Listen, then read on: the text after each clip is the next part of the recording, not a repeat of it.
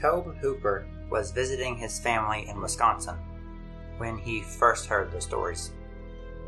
There were terrible tales going around in that state about a farmer who lived off by himself. And that was a good thing, because this particular farmer was known for cannibalism, murder, necrophilia, torture. Rumors spread that he would make masks from his victims' skins, masks that he could and would wear around the house. He would make chairs from the bones of the dead people. Terrible, terrible acts of disgusting hate spread through the state and ultimately the nation. Everybody heard about the farmer. So when Tobe Hooper heard these stories, as just a young boy, he was terrified.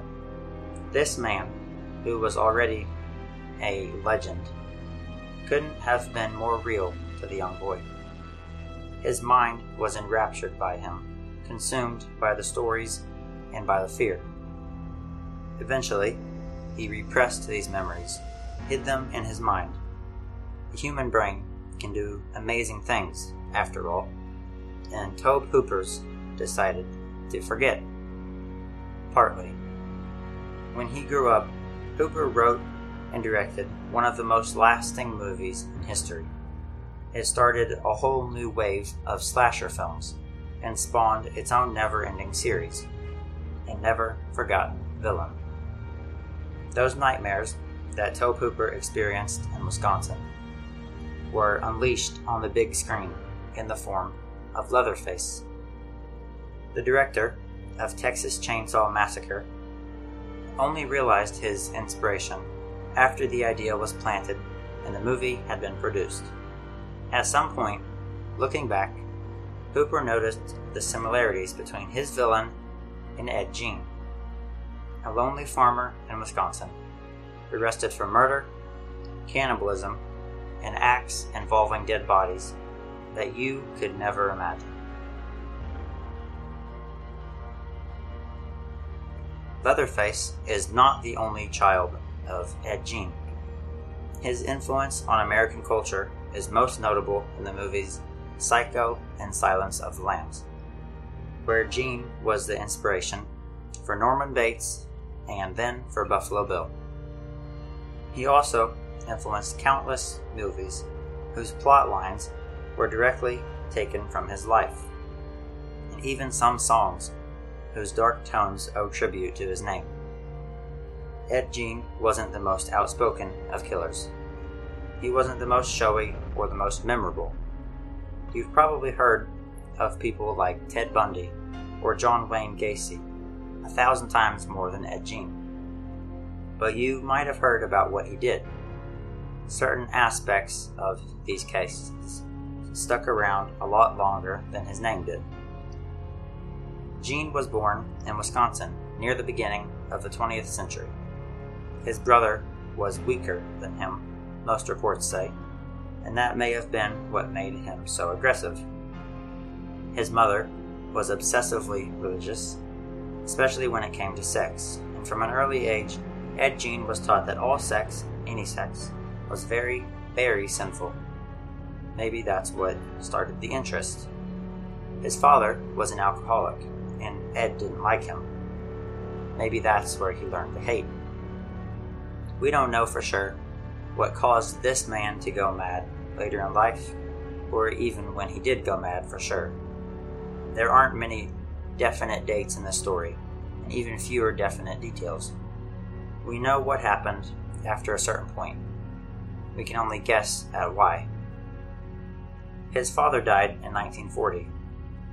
Then his brother died in 1944. And then his mother in 1945. Ed Gein was 39 years old and still very much attached to his mother, in a way that was unhealthy. In the span of only five years, he'd gone from being Mama's boy, who was never allowed to leave the house except for school, to a man living on his own.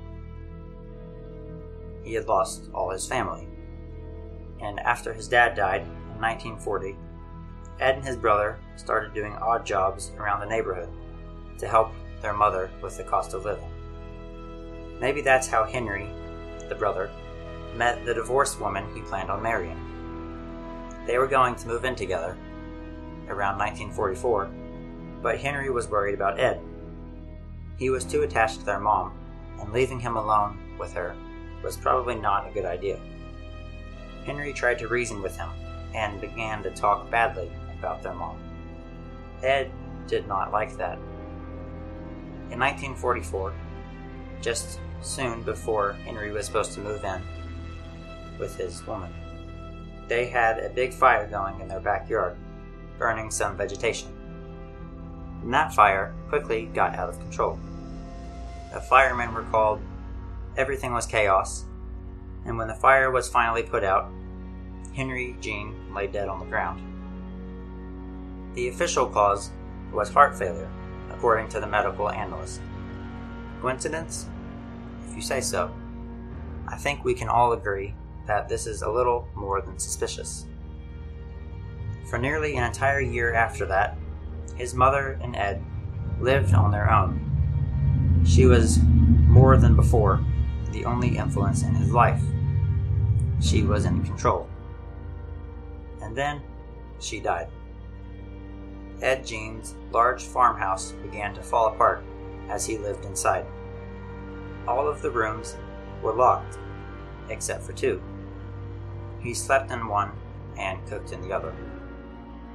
Everything else was quiet, except for the ghosts of his past. Living in the house where he'd lost everything, Ed Gein began to lose his sanity as well. Losing his mother, the only female presence in his life, drove Ed Gein to replace her. At first, it was with the dead people. The house was empty and got lonely at times. Ed wanted to fill those once void rooms with new friends, new people. Trouble is, nobody really liked him. Weird old Eddie, as they called him, began an interest in the anatomy of the female body. He was intimately interested, feeding his knowledge with medical books, anatomy books, and even porn magazines.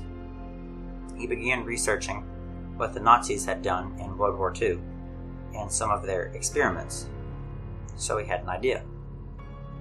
We've all seen that section of the newspaper where obituaries are written out with pictures of the deceased normally above them or beside them. Most of us skim through the section, or bypass that page altogether. Ed Gein, however, studied it religiously, because this section of the newspaper was like a shopping list for him. If he saw a person, a body, that he wanted, he would wait a couple of days and then go dig it up.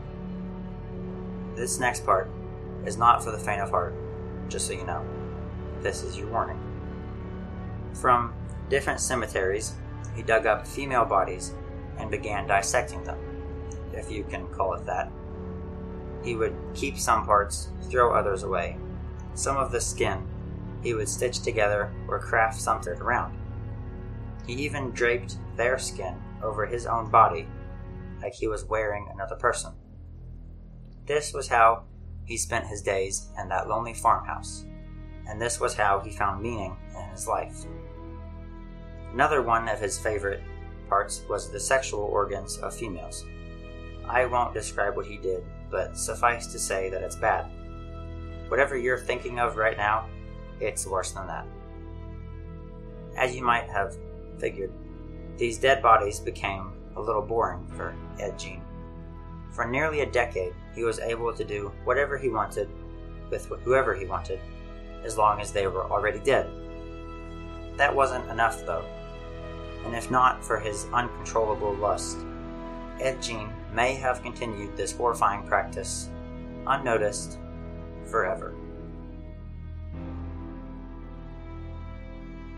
Mary Hogan disappeared from her tavern. She was 54 years old, at the same stage of life that Gein's mother had been when she died. That was December 1954. Nobody gave weird old Eddie a thought, and instead, they let the case go cold. For three years, there were no leads at all, until Bernice Worden, also in her late 50s, went missing from her hardware store in November of 1957. Two very similar cases, and still Ed Gein didn't come to mind. His house was nothing more than a creepy place, the kind you avoid on Halloween, but marvel at at the same time.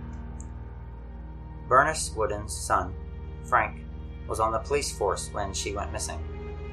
He'd grown up hearing the stories about weird Ed Gein, so when someone mentioned Gein was in town that same day, Frank took notice.